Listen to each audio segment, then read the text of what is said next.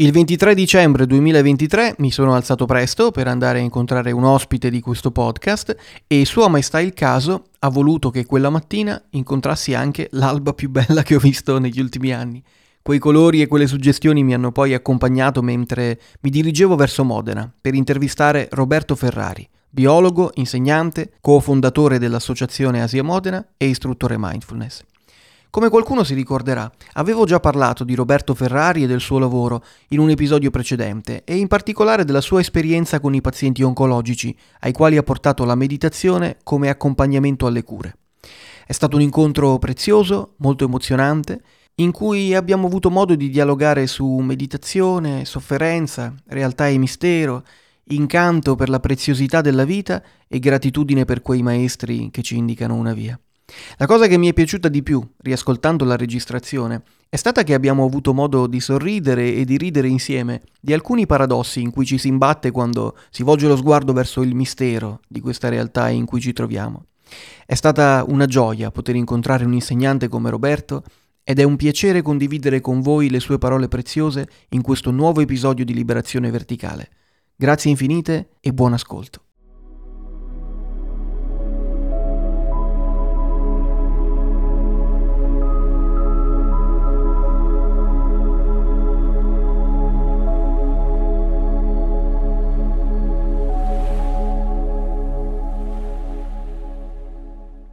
Bene, Roberto, io ti direi benvenuto, però in realtà sei tu che mi stai ospitando, quindi grazie di avermi accolto qui alla sede di Asia Modena, che è un'associazione che, insomma, per quello che ho avuto modo di vedere un po' seguendo i profili ufficiali della vostra associazione su Instagram, su YouTube e un pochino anche a seguito della pratica che abbiamo fatto insieme stamattina da te guidata, eh, mi sembra che porti avanti delle, delle, iniziative veramente mirabili per quello che riguarda la meditazione, la cura di sé tanti percorsi che hanno un po' a che fare con questo concetto di sguardo interiore, quindi mi sembra uno spazio di condivisione veramente molto, molto bello ed è un piacere stare qui. E oggi è la prima volta che ci, ci parliamo, ci vediamo, però insomma eh, il tuo nome e il tuo lavoro non sono nuovi agli ascoltatori di questo podcast perché ti avevo dedicato una puntata tempo fa, dedicata soprattutto al tuo lavoro, un respiro alla volta, edito da Pendragon, questo libro che ormai, è, ormai sono già passati, è già passato qualche anno dalla pubblicazione. Sono passati un paio di anni e ne approfitto per salutarti anche io. Eh sì, certo. Grazie per, per questa occasione e per chiunque ci ascolti. Insomma. È un piacere, un piacere grandissimo. Quindi, come ti dicevo, questo è un libro che contiene un argomento molto denso, molto molto importante, ha un sottotitolo Storie di mindfulness in oncologia, questo è un libro in cui racconti la tua esperienza di istruttore mindfulness, istruttore di meditazione a contatto con dei meditanti particolari, quindi non si è trattato di, di cercatori di verità, di cercatori spirituali, ma di pazienti che in quel momento delicato della loro vita hanno trovato nella meditazione un modo di riscoprire un senso di cura di sé, un senso di, eh, di presenza anche. Insomma, è passato un po' di tempo, dicevamo, dalla pubblicazione di questo libro. Io ti volevo chiedere come prima cosa come si è evoluto, questo, come si sta evolvendo questo tuo percorso di istruttore mindfulness, adesso che c'è anche quest'altro mattoncino, diciamo, quest'altra esperienza ulteriore della pubblicazione di queste storie. Quindi, insomma, che riscontro hai avuto e come si sta evolvendo questa tua esperienza?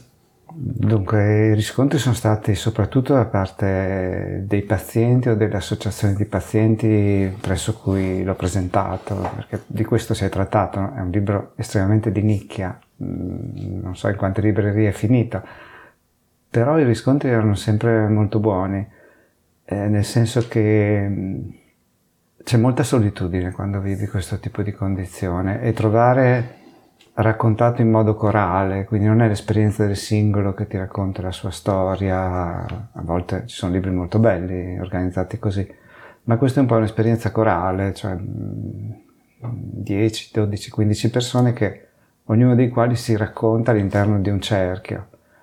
E questo ha fatto sentire, a quello che mi hanno detto, anche i pazienti che non stavano partecipando e che non hanno la possibilità di farlo, dentro quel cerchio, ed è molto importante un cerchio narrativo per questo tipo di persone.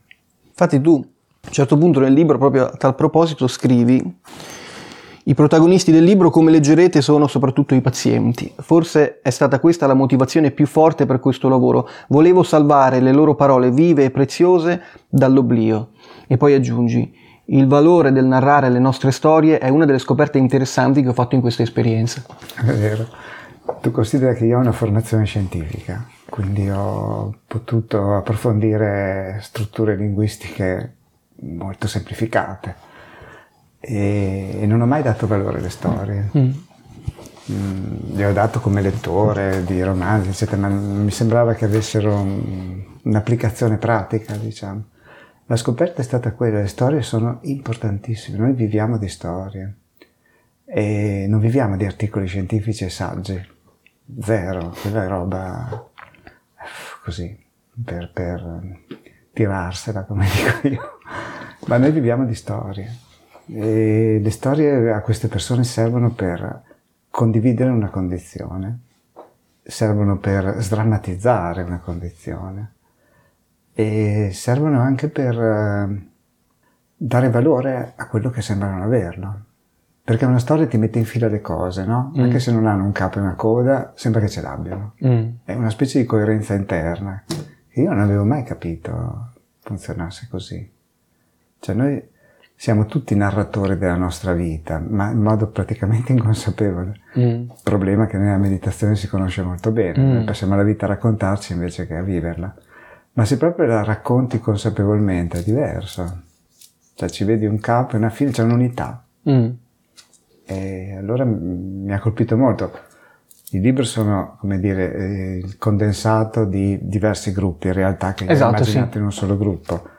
Ma in ognuno di questi gruppi si vedeva proprio un arco narrativo dall'inizio alla fine. Quindi è stato un po' come vivere una sorta di rimbalzo tra una dimensione impersonale, no? che è quella della meditazione, dello stare con le cose come sono. Prima citavamo il libro di Hervé Clerc. E, e, quindi stare al riparo dalle astrazioni, al riparo delle storie che la mente ci racconta per abbracciare quella dimensione impersonale del qui, dell'adesso, no? Sì. Eh, però a un certo punto la vita ti ha riportato a, a, so, a scoprire quanto era importante invece darsi questa, questa mappa. Sì, diciamo che uscire da tutte le narrazioni non credo più che sia possibile. Ci ho, ci ho creduto tanto tempo, ma è sempre una narrazione. Eh, magari la più ripulita che puoi immaginare, la meno delirante, dico io, che puoi immaginare, ma sei sempre dentro una narrazione, come mm. sei sempre dentro l'esperienza e ogni esperienza è sempre un racconto. È chiaro che ci sono esperienze estremamente, non so come dire, illusorie e altre un po' meno e noi possiamo tendere a essere sempre meno autoingannati però non ci vedo tanta differenza tra queste storie e la meditazione che mm. ti ripulisce dalle storie. Mm. La, la, realtà è un po' sopravvalutata. Per cui sì, è, è stata una bella esperienza, è un'esperienza che eh, va avanti con altri gruppi adesso, non di oncologici, ma soprattutto malati di sclerosi multipla. Mm. E io ogni tot anni cambio genere. Sì. Eh, un po' perché forse sai che il protocollo mindfulness è molto molto strutturato, molto molto studiato dal punto di vista scientifico e quindi eh, è una realtà un po' rigida. Eh, lavorando con questo tipo di pazienti estremi, diciamo così, eh, io sono costretto a fare delle piccole modifiche al certo. anche soltanto per questioni fisiche, di, e a me questo aspetto creativo piace molto. Ah. Cioè, mi piace poter portare la mindfulness alle persone invece che portare le persone dentro la mindfulness. Mm. E quei pazienti sono un po' costretti a farlo senza sensi di colpa verso John Kabat-Zinn, certo. Sacchi Santorelli e tutti i grandi fondatori, insomma. C'è questa, questa parola molto bella in sanscrito che è sati, e perdonami se dico una sciocchezza, la si potrebbe tradurre come mindfulness, come consapevolezza, cioè quell'atto volontario di riporre davanti a sé un senso di, di presenza, eh, un atteggiamento non giudicante, no? E proprio Hervé Clerc, di cui parlavamo pr- prima, eh, nel suo libro, non so se in Le cose come sono o se in Addio per la parete nord, in uno dei due, dice questo concetto lo si potrebbe anche spiegare come il tenere il filo no? Il tenere il filo dei pensieri, il tenere il filo della propria vita e forse anche un po' della propria storia, no? In mezzo a questo labirinto. E mi è piaciuto molto questa cosa, proprio del tenere il filo in merito alla consapevolezza. C'è un modo che i pazienti avevano di tenere il filo tra una seduta e l'altra, tra, una, tra un incontro e l'altro, che era il lavoro fatto a casa, no? E mi è sembrato che un certo ruolo ce l'avesse proprio anche la scrittura. Ah, quindi, ritornando sempre a quella, a quella dimensione del raccontarsi, la scrittura proprio diaristica. Mi sembra che abbia avuto un certo ruolo all'interno di questa pratica mindfulness. Sì, sì. All'interno del protocollo noi chiediamo alle persone di tenere un piccolo diario fenomenologico, molto semplice, poche parole, niente di... Però questo aspetto di portare attenzione a quello che c'è, riconoscerlo nel proprio sentire, nel proprio emo- emotivo e nel proprio pensiero e trasformarlo in parole.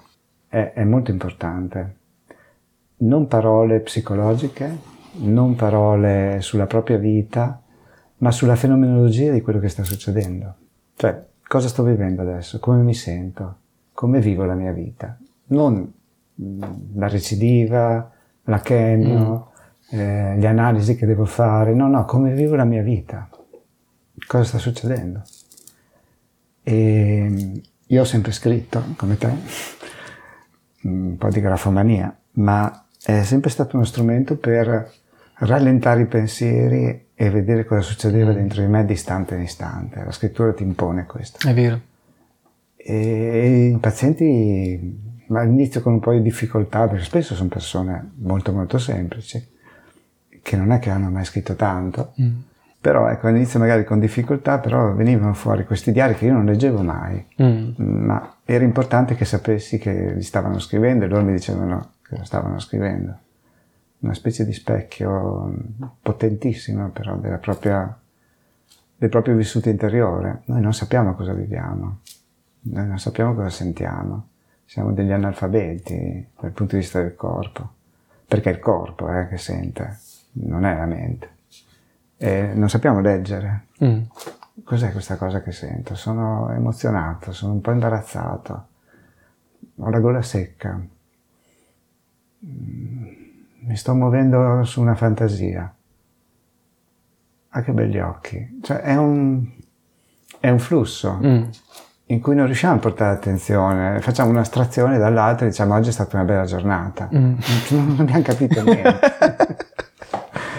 Cui insomma è, è, un lavoro interessante. È un lavoro molto interessante, è vero. Io nel, nel, mio piccolo posso dire che all'interno di questo podcast, per esempio, non mi sono mai permesso di dare né prescrizioni né pratiche a nessuno perché io non sono un insegnante di meditazione, mi guardo bene, diciamo che in questo mondo della spiritualità io mi sento un po' un cane sciolto, se vogliamo, che è una condizione che che mi gusta molto, però per ora mi, mi, mi, vado bene così.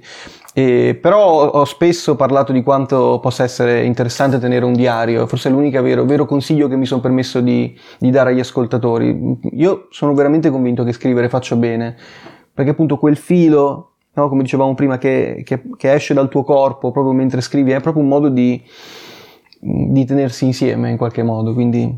Ma è anche un micelio, sai i micelli delle foreste? Il micelio è il vero fungo il fungo è il frutto. Esatto. Il micelio è questa rete di filamenti bianchi sottilissimi che, che unisce tutta la foresta sotto. Le parole sono quello. Cioè, è l'unico modo, siamo l'unica specie con il linguaggio. Mm. Non l'unica specie che comunica, ma l'unica specie con un linguaggio è, è pazzesco come dono. Cioè, noi possiamo comunicare a un livello incredibilmente profondo. È stupido non usare questo dono, no? Mm, faccio un piccolo passo indietro, ritornando alla domanda che ti ho fatto prima, no? su, quella dimens- su, quella differenza tra la dimensione impersonale e quella invece della storia personale. Mm. Adesso ti faccio una domanda che è veramente infantile, però la, la, faccio a te perché è una domanda sulla quale io mi sono arrovellato tante volte e quindi insomma spero che tu mi possa dare qualche indicazione un po' più, più profonda di quelle che riesco a darmi io da solo. Qual è la cosa più vera? Cioè, è più vera questa realtà impersonale che va oltre il linguaggio, che è una sorta di schermo bianco su cui noi attraverso il linguaggio proiettiamo qualcosa o sono più vere le cose che noi costruiamo appunto eh, riducendo questo mondo in un aggregato di parti separate in cui ok ci sono anch'io e poi c'è il mondo fuori? È una domanda che ecco basta, basta. È più vera la tua domanda. Nel momento stesso in cui stai facendo la tua domanda è vero appena diventa un'idea di sfondo impersonale, appena diventa un'idea di capsule di significati che chiudono la realtà, sei fuori. Ma la cosa veramente vera sei tu che stai ponendo la domanda. Questo mi ha insegnato il mio maestro, io non ringrazierò mai abbastanza. Cioè stare in linea con la propria esperienza. Per il resto è tutto vero ed è tutto non vero. Ma la cosa, se vogliamo inventarci un'altra parola, autentica, cioè l'unica cosa che sta succedendo, è questo. Mm, è inutile che facciamo l'ennesima visione del mondo. Eh, si tratta di stare in rapporto col mistero dell'istante. E questo istante è un mistero. Io sto usando queste parole, tu stai guardando queste parole, io mi sto chiedendo ma sto dicendo la cosa giusta? Posso dirla meglio? E tu stai dicendo ma cos'è vero?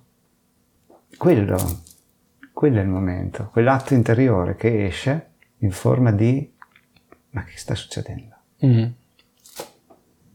Per me è proprio,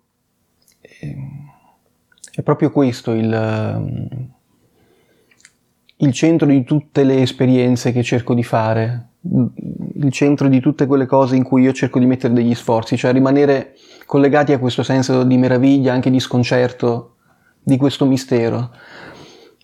Però sto facendo non poca fatica nella mia vita a, a fare entrare anche, anche, le persone a me vicine dentro questa dimensione perché eh, fa collassare ogni, ogni contesto. Eh, è un qualcosa che che fa da sfondo a tutte le cose che noi ci possiamo dire sempre lì, è come se io fossi sempre richiamato da questa dimensione di mistero, però mi rendo conto che nella maggior parte delle persone che conosco non è così. Perché è un problema? No, infatti. no, no, voglio capirlo veramente, se ne parli tocca da qualche parte. Non so, certe volte si, si ha anche la sensazione semplicemente di essere tagliati fuori da quella da quella dimensione in cui io ero, ero veramente una persona con una storia e, e, aveva senso perché era il centro del mondo, invece... Ah. Ti ricordi quando ci facevamo la domanda sul senso del tutto? Ce la facciamo ancora probabilmente. È un po' quella, cioè l'aspetto inquietante del mistero, che non va da nessuna parte, non viene da nessuna parte, e siamo noi. Questo è, è, dal mio punto di vista perlomeno, non è tanto un problema con chi lo condivido, il mondo non va nella stessa direzione, ma questa storia è assurda, è veramente assurda. Non ha un capo, non ha una coda, non si sa perché, non ha una giustificazione che sia una. Se ce l'avesse la giustificazione non l'avrebbe, una sua giustificazione. Quindi ci si sente belli gettati nell'esistenza a volte, no? Come dicono gli esistenzialisti, gettati proprio nell'esistenza. Credo di essere un cripto esistenzialista. Bella definizione, mi piace. No, perché non puoi essere troppo spudorato in queste cose, infatti ho già detto troppo. Caspita, è vero. Non si può, va bene. Proviamo a, ritenere, a rimettere insieme okay. eh, il contesto. E, all'interno di, di, queste storie, di questi gruppi, eh, tu non usi mai la parola spiritualità. C'è soltanto un evento che viene raccontato all'interno del libro che, come abbiamo già detto, sov- ogni personaggio è un po' la sovrapposizione di più esperienze, di più persone, di un percorso più lungo. Nel libro tu racconti che c'è, c'è stata solo una persona che ha lasciato il gruppo eh, di, di, meditazione perché sentiva che in un certo senso quella pratica non era in risonanza con la sua appartenenza religiosa. E, mm, ciò nonostante tu in effetti non hai mai parlato di spiritualità, se non nell'ultimo incontro in cui appunto, ehm, lo leggo perché ce l'ho qui, chiedo se nelle loro esperienze di mindfulness riescano a riconoscere un nesso tra le pratiche e quella dimensione che si potrebbe definire spirituale. Per spiegarmi meglio aggiungo, non mi riferisco necessariamente a una dimensione religiosa, lo spirituale in noi si può manifestare in diversi modi, come ciò a cui facciamo affidamento, come il senso del di più, del non è tutto qui, come il sentimento di gratitudine profonda per la preziosità della vita oppure come il mistero della nostra esistenza. Ecco, io mi rivedo moltissimo in questa idea di, di spiritualità e a questo punto, se non ti dispiace, vorrei farti la, la stessa domanda che tu hai, hai, fatto ai pazienti, cioè in che modo si, eh, si è manifestata questo senso di apertura verso questo mondo che se vogliamo possiamo definire spirituale nella tua vita? Oppa. Eh, cioè storicamente intendi?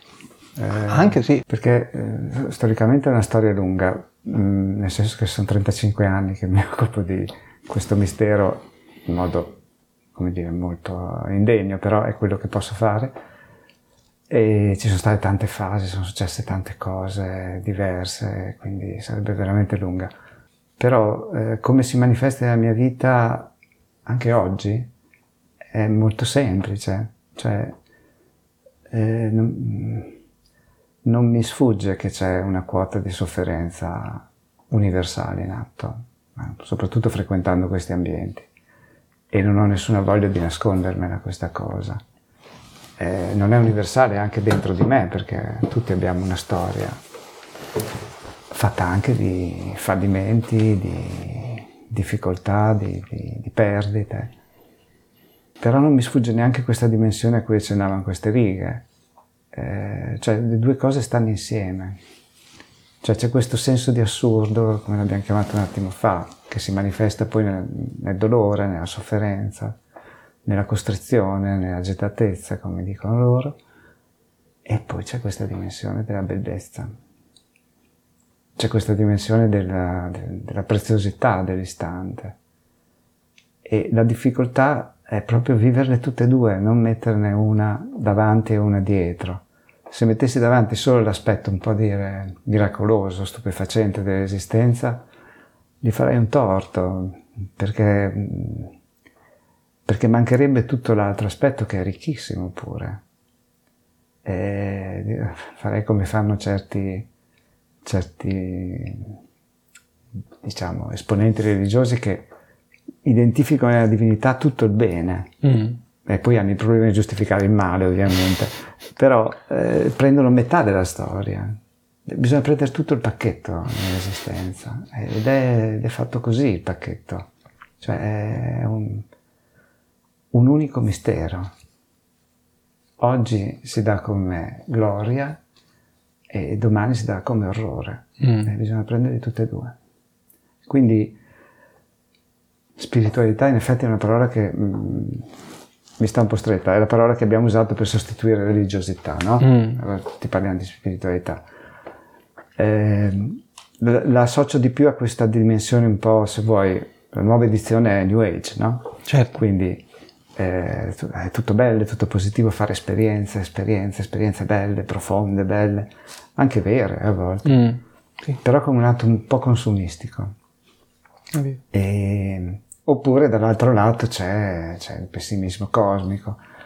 E il buddismo si chiama via di mezzo, non, non, a caso, e non è caro non tenere la barba troppo lunga né troppo corta, una via di mezzo, non è quella la via di mezzo. La via di mezzo è proprio la vacuità, quindi mm. le cose non ce le hanno queste sostanze ultime di, di gloria e di orrore. Sono così proprio così come sono, invece che il niente c'è questa roba qua. Dicevi che abbiamo sostituito la religiosità con questa nuova versione della spiritualità, se vogliamo un po' più laica, meno legata a delle adesioni confessionali e penso che il motivo per cui molte persone guardano certe tradizioni dell'Oriente, ma anche, anche occidentali, è proprio questa, mh, questo essere, esserci ritrovati come umanità un po' spogli di quella dimensione religiosa. Noi abbiamo una domanda di senso pazzesca. Da quando Nietzsche ha detto che Dio è morto, non sappiamo più dove girarci. È chiaro che quando l'Oriente è arrivato in, Europa, negli Stati Uniti, i nostri simboli erano talmente tanto consunti. Questa mm. è una mm. riflessione che fa Jung che a me convince tantissimo i simboli del nostro eh, rapporto col mistero erano consumati. Mm. Abbiamo dovuto affidarci ad altri simboli, per cui c'è stato questo esotismo, questo orientalismo, che poi è diventata New Age eh, in certe forme, in altre è diventata confessionale, di mm. nuovo, un altro vestito invece di quello vecchio, ma il punto di fondo è la domanda di senso, è quello che, che ci spinge pian piano penso che diventeremo più maturi, cioè sapremo prendere da tutte le tradizioni l'essenza che ha a che fare col mistero. Mm. e lasciargli i vestiti e, e, i simboli. Non che siano inutili, eh? i simboli sono importanti, i vestiti sono importanti, mm, perché danno concretezza di gesti, di, di forme, a qualcosa che gesti e forme non ha. Però ovviamente sono solo um, la struttura esterna, non, non sono la cosa in sé. Io cerco di fare questo in qualche modo, eh, però mi rendo conto che alle volte è come se mm, mi sembra di mettere insieme così a volo d'uccello delle cose che magari tra di loro non stanno bene insieme e, e a volte mi sento anche un po' confuso da questo. Tu dici dovremmo riuscire ad attingere da tutte le tradizioni le eccellenze, no? in qualche modo. Sì. essere più maturi in questo, però alle volte io ho proprio paura di fare confusione. Eh, C'è un mio amico che mi dice tu sei un selvaggio. Sì, sì, sì, ma lo sono stato anch'io, per cui ti capisco molto bene. Eh, io adesso, no, ho quasi 60 anni, incomincio a capire più o meno, a orientarmi. È un mondo molto complicato. Cioè il sentire è molto semplice. Poi dopo quando vai a cercare i riferimenti eh, trovi veramente mille metafore, mille immagini che si accavallano, che si sovrappongono con delle sfumature diverse, non capisci perché. E va bene, cioè è un pezzo di strada da fare. Eh, ma ti dico, tanti anni ci vogliono, se, se, ti vuoi cimentare in questo. Ci sono molte persone che non ne hanno bisogno, eh, che mm. io rispetto grandemente, non è un passaggio obbligato. Eh, però sì, io per dire, anche la biologia non riesco a non vederla in questa chiave qua, quindi proprio, cioè qualunque visione del mondo può diventare un'occasione per approfondire il tema del mistero. Sì, perché infatti c'è tutta un'altra parte del tuo lavoro, della tua vita che adesso abbiamo tralasciato per un attimo perché il sottotitolo è anche Storie di mindfulness in oncologia tra gli animali, perché tu hai strutturato questo tuo lavoro in maniera abbastanza particolare, cioè eh, ogni tanto c'è anche qualche capitolo dedicato al mondo degli animali mm. e quindi hai in qualche modo incorporato la tua esperienza come biologo, in particolare come eh, entomologo e studioso di, eh, degli insetti sociali. Sì. Tra l'altro è il vero motivo per cui io sono qui oggi, tu non lo sai, che ti devo fare questa domanda. Io ho una paura tremenda degli insetti, come devo fare? Sì,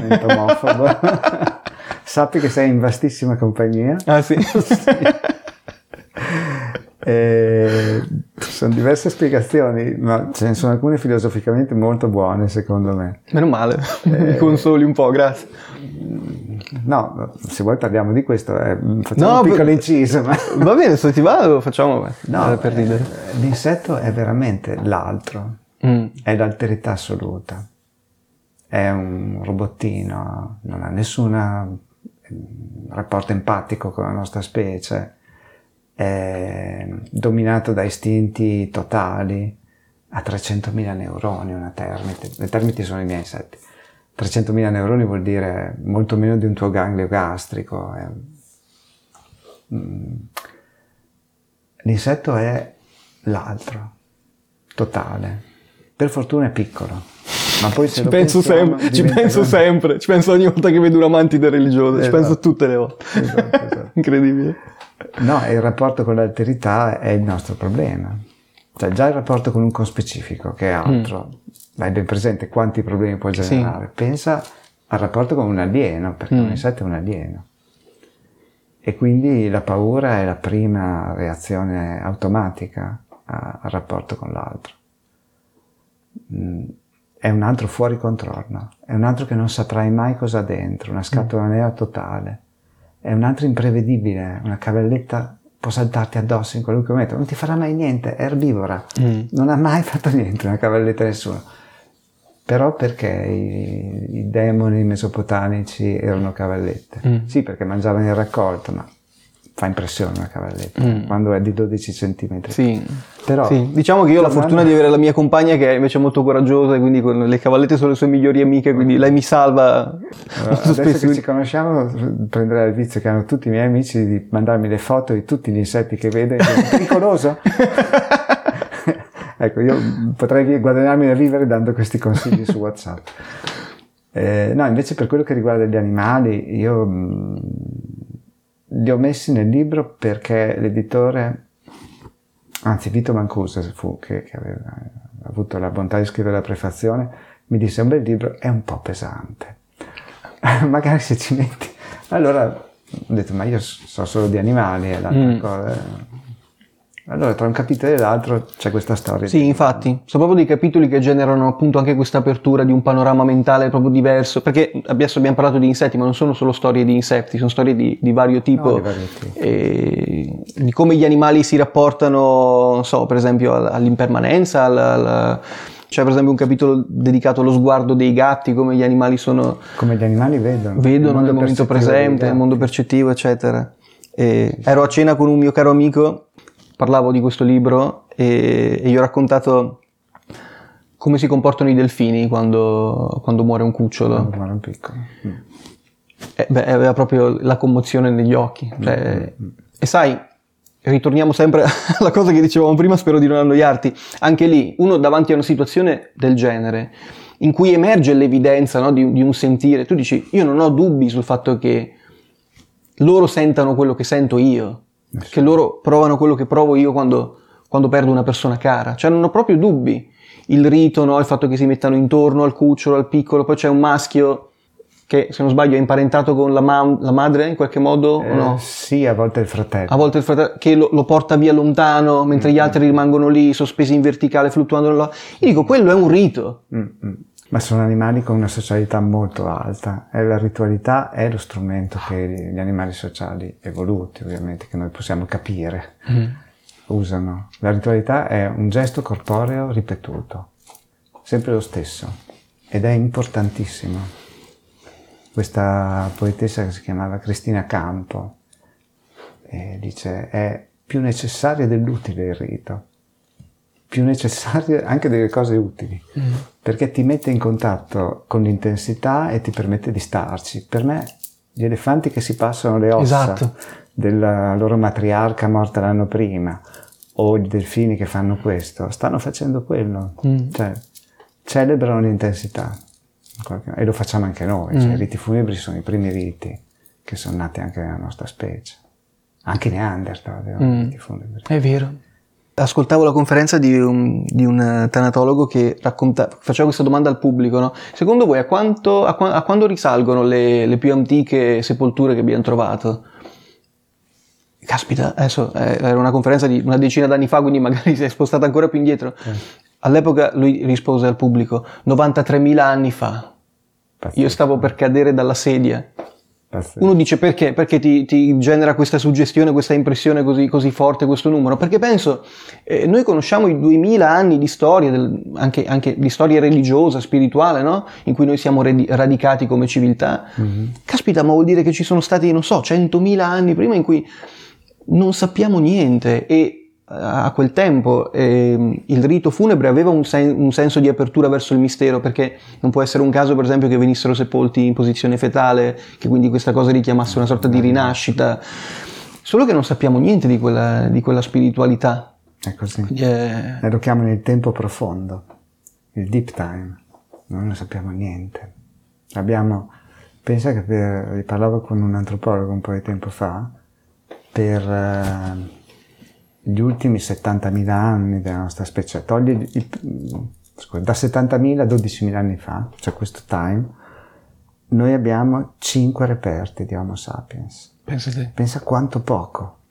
5 reperti sui 5 continenti. Quindi lui dice, è impossibile anche solo fare, sono tutte inferenze, sono tutti, alcune cose le vediamo, ma noi non vediamo quasi niente. Mm. Una materia oscura temporale è vastissima. Quindi sì. Infatti noi esseri umani siamo cintura nera appunto nel raccontare storie perché è la cosa che ci viene meglio, cioè riempire questi buchi, questi vuoti. È, è proprio la cosa in cui siamo dei campioni. È vero. Invece gli animali non lo fanno. Gli animali non raccontano storie, gli animali sono una storia. Eh, è interessante vedere le vite degli animali perché non sono dei... non hanno un'idea di mondo Mm. Non hanno un modello di mondo, loro sono il modello di mondo. E mm, questo li porta a vivere in diretta tutto quello che vivono, senza nessuna rappresentazione in mezzo. Non hanno un modello, una rappresentazione, un'idea, è una presa diretta con la realtà che è impressionante da vivere. Io capisco quando si dice che gli animali vivono, nel buddismo si dice che il regno animale è il regno della paura, perché la rappresentazione cosa fa? Mette a distanza le cose, ti tranquillizza un po', ci puoi pensarli, puoi prevedere, fai delle ipotesi. Noi abbiamo, come dire, trovato sollievo in questo. Mm. L'animale no. E però in questo suo vivere in presa diretta con, con la realtà, almeno a me, io adoro osservare gli animali, mostra eh, questi crolli di mondi e queste rinascite di mondi continue che sono lui. Cioè, eh, il tuo mondo di... tuo mondo, la cosa che vivi, una malattia, un predatore, un temporale, un fulmine, crolla, si disfa e poi dopo tu devi assorbire la perturbazione e rimettere in piedi un mondo. Ma lo fai col corpo, non lo fai con le rappresentazioni mentali come noi. Quindi è una presa diretta sul, sul, sul vive, sullo star vivendo che a noi è concessa pochissime volte in una vita. Eh, noi dobbiamo arrivarci dall'altra parte, cioè mm. far fuori tutte le rappresentazioni e poi vivere un momento che, come ti dicevo prima, non è proprio fuori da tutte le rappresentazioni, perché comunque se ne fai l'esperienza e dici questa cosa l'ho vissuta, sei già in una narrazione, mm. però diciamo che è molto molto vicino al confine con l'abisso. Però a questo punto, se è vero che anche quando noi arriviamo al capolinea, con tutti i ragionamenti che noi possiamo fare, no? Con la mente, con il pensiero, e, e poi non possiamo fare altro che cadere in questa, in questa dimensione di mistero e poi ri, rimbalzare di nuovo dentro la nostra dimensione personale. Cioè vuol dire che la cosa... Non esiste la dimensione personale. Esiste solo la dimensione del mistero e una relazione, un rapporto col mistero che poi chiamiamo Marco, Roberto. E quindi significa che la cosa più la cosa più spirituale che io posso vivere nella mia vita è veramente guardare negli occhi un amico, chiedergli, non so, sei andato al cinema, cosa fai? Cioè vuol dire che allora il mistero è già lì. Sì, è così.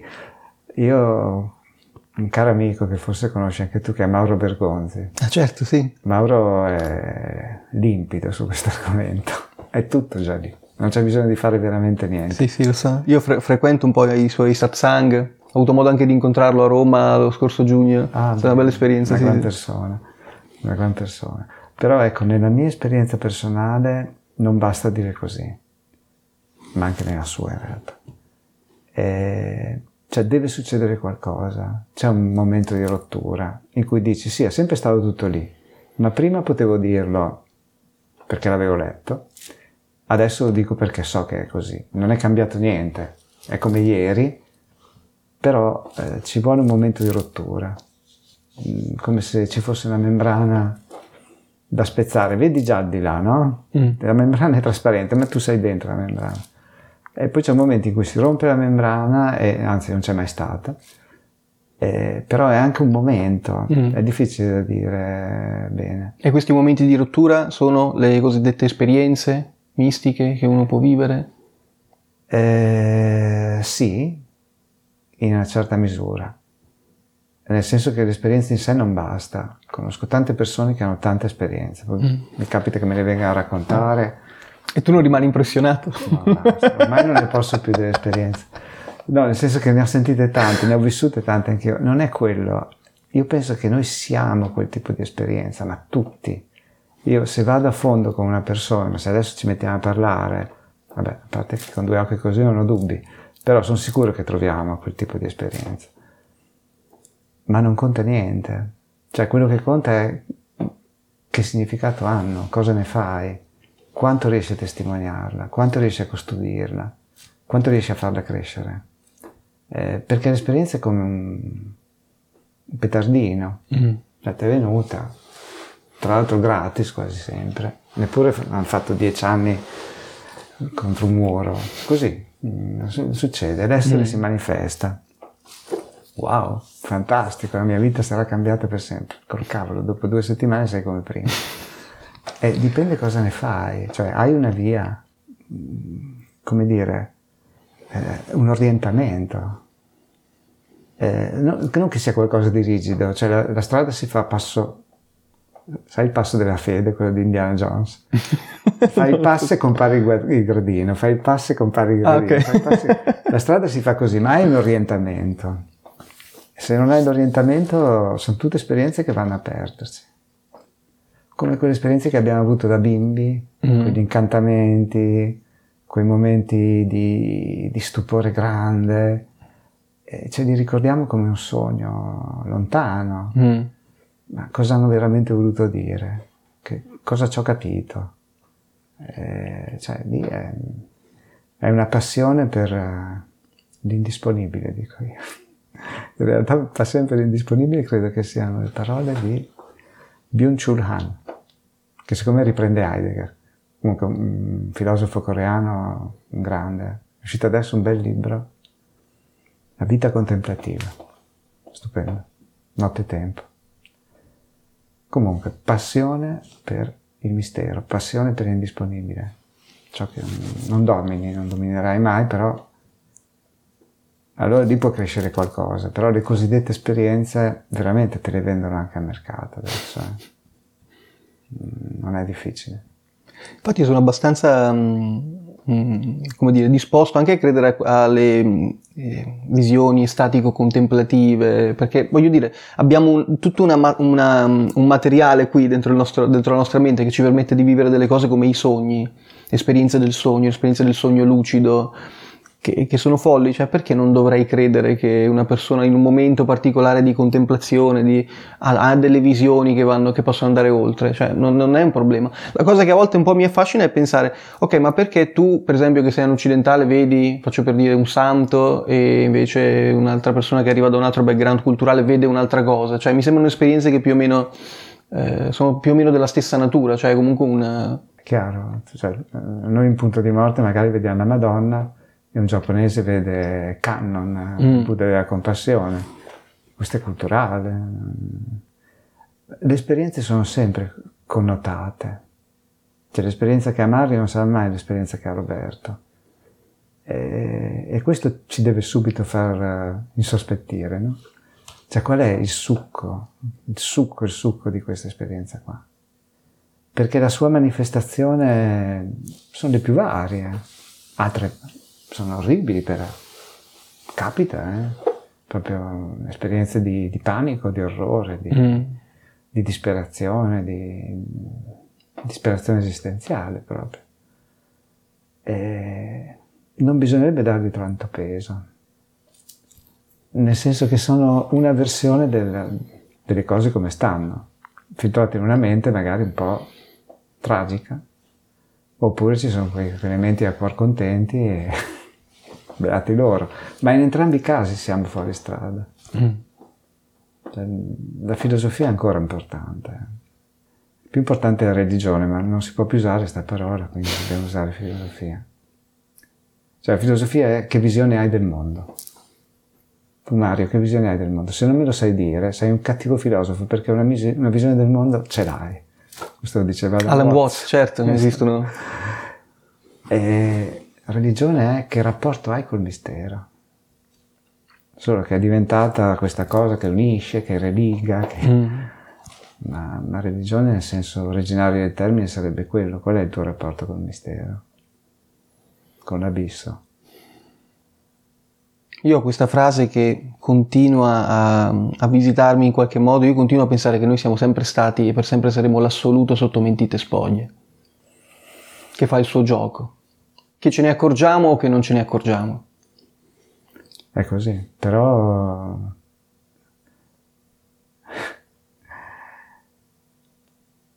sì, è così.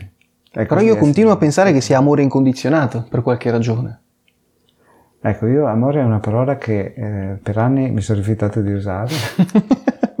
Ultimamente invece sto, sto rivalutando molto. È una parola consunta, cioè l'abbiamo veramente stropicciata come un fazzoletto vecchio, però è una parola preziosa ancora. C'è un'ultima parte del libro, adesso ci avviciniamo un po' alla conclusione, e che appunto ha a che fare anche un po' con eh, delle teorie neuroscientifiche che ti hanno molto appassionato eh, negli, ultimi, negli, ultimi, anni. Eh, ce n'è una in particolare, il Predicting Code, il codice di predizione. Ho visto, ho visto, anche una tua conferenza in cui parlavi proprio di questo argomento. Ti volevo chiedere se volevi fare una piccola sintesi di questa, di questa teoria. Che il molto... tema è difficilissimo. La conferenza ovviamente non la facevo io, la facevo con Giorgio, mh, Giuseppe Pagnoni, che è forse il principale esponente italiano di questa di questo tipo di ricerche, è un neuroscienziato. Ma detta molto molto semplicemente, eh, con le parole di un altro neuroscienziato che è Anil Seth, eh, la realtà è un'allucinazione controllata. Cioè un'allucinazione perché non ha niente di reale, controllata perché rispetta i nessi di causa-effetto. Per cui se arriva un autobus ti sposti. E questa allucinazione viene costruita dalla mente. Non c'è niente da fuori che assomiglia a questo ci sono degli input eh, di base che sono sensoriali, che si confrontano con dei codici di predizione ad alto livello, i due, uno dal basso e uno dall'alto, si vanno pian piano a sovrapporre con delle gerarchie neurali che li trasmutano e quando arrivano a sovrapporsi o c'è un match, cioè si incontrano, o c'è un mismatch, cioè c'è una discrepanza. Se c'è una discrepanza, il segnale deve essere modificato, mm. o quello in alto, quindi devo cambiare i miei schemi di riconoscimento della realtà, o quello in basso, per cui cambio la mia posizione nel mondo per avere segnali sensoriali che vadano a matchare, ad accoppiarsi con la, la mia proiezione, la mia predizione, la mia profezia, mm. diciamo. Siamo enormemente all'inizio, il mm. fondatore di questa chiamiamola tradizione scientifica, Carl Friston, che è un fisico inglese, e a me interessa molto perché ha delle conseguenze, poi Giuseppe Pagnoni che citavo sta proprio lavorando su questo, sull'attività meditativa, cioè cosa succede in meditazione, cosa succede alla mente che medita. E sì, il tema è interessante, a me interessa dal punto di vista della a me sembra una riedizione di, di teorie biologiche in realtà, che si chiamano autopoiesi, nazione, embodiment, eh, di cui sarebbe veramente lungo parlare, ma io, come dire, il mio mentore dal punto di vista biologico è Francisco Varela, che è stato un biologo meditante, grande amico del Dalai Lama, eh, che ha, con Maturana prima e con, con altri collaboratori dopo, ha creato delle teorie che secondo me sono una buona riedizione della psicologia buddista in termini neurologici. Molto interessante, però veramente qui apriamo un capitolo che... Ti eri occupato già di questi argomenti in qualche modo con una tua pubblicazione precedente eh, che aveva a che fare un po' con questi argomenti anche delle neuroscienze, come si legano alla meditazione, che è Lo sguardo senza occhio, sì, che sì, è un libro che tu hai scritto insieme al tuo maestro ah, Franco Bertossa, tra l'altro ce l'ho qua. Esatto. E Franco Bertossa lo... è stato un grande maestro per me, devo sempre ringraziarlo per per quello che ho ricevuto. Il libro parla di filosofia della mente soprattutto, il tipo di argomenti che vengono portati qui che è sostanzialmente la mente non è nel cervello, la mente non ha niente a che fare col cervello, il cervello è nella mente, mm. il cervello è una costruzione della mente, efficacissima perché se ho un ictus io vado subito da un neurologo, cioè. però è una costruzione, la mente è molto più vasta e non è neppure dentro la testa. Ed è un grande mistero. Di che cos'è, voglio dire, questa luce senziente che abbiamo dentro che ci permette di, di esperire il mondo e dentro cui poi fluttuano tutte le esperienze, no? Anche... È il mistero nel mistero. Il mistero nel C'è mistero. il mistero dell'esistenza e il mistero dell'esistenza che sa di esserci. Doppio mistero. Non si sa cos'è più misterioso. In conclusione ti volevo chiedere questo riguardo proprio a questa figura che hai citato. Questo libro l'hai scritto insieme a, al tuo maestro, no? Ne parli proprio, si vede che l'hai citato tra l'altro anche in alcune cose che ho visto di altre interviste, di conferenze che, che ho trovato su internet. E io personalmente sono una persona che va alla ricerca di maestri, mi sembra quasi una cosa un po' fuori moda, però io lo faccio lo stesso perché sento che è proprio la mia vocazione, ne trovo soprattutto nei libri e ne trovo attraverso questi incontri, per esempio come quello che sto facendo adesso con te, cioè persone che in qualche modo rappresentano quella figura incarnata del maestro che serve come funzione a indicarti una realtà. Non te la può descrivere, non te la può insegnare, non può fare assolutamente niente. L'unica cosa che può fare un maestro è indicarti quella realtà in qualche modo. Volevo chiederti eh, che rapporto è stato il tuo rapporto con il maestro? Come, che influenza ha avuto questa figura nella tua vita? E un po' più in generale anche se volevi darmi questa indicazione su come si fa a trovare veramente un maestro, quali sono i veri maestri che possiamo trovare. Allora, Franco per me è stato per 27 anni un maestro straordinario.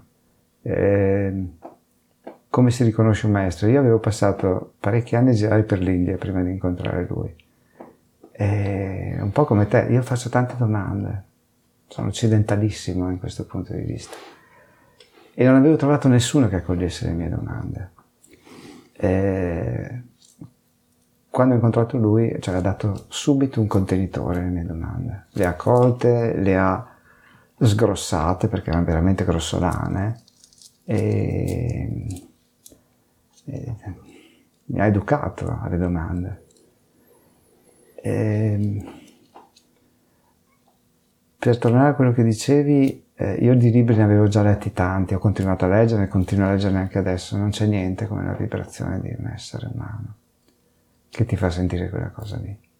Il libro ti dà tante indicazioni, appunto, ma un maestro come ho avuto io, io non mi considero un maestro, dico sempre che sono un insegnante, però ho avuto un maestro e, e te la testimonia questa cosa, cioè te la fa vibrare dentro, un libro non riesce a farlo. E poi ti indica una via, come dicevo prima, le esperienze che si possono fare sono tante, poi ci vuole una via per approfondirle, che può essere solo la tua, ovviamente, però qualcuno ti deve dire, oh, si può fare, vai a vedere, vai lì. E quindi sì, anche io ho cercato molto questa figura, in gioventù è stato molto importante averla incontrata. Poi le cose cambiano, e... ma la gratitudine resta inconcussa, come dicono. Roberto, io ringrazio te per aver accolto le mie invece di domande questa mattina, quindi grazie di cuore per questo, per questo tempo che mi hai dedicato. Grazie a te. E che dire, sei sempre il benvenuto in questo spazio di condivisione anche per il futuro. Grazie, grazie infinite.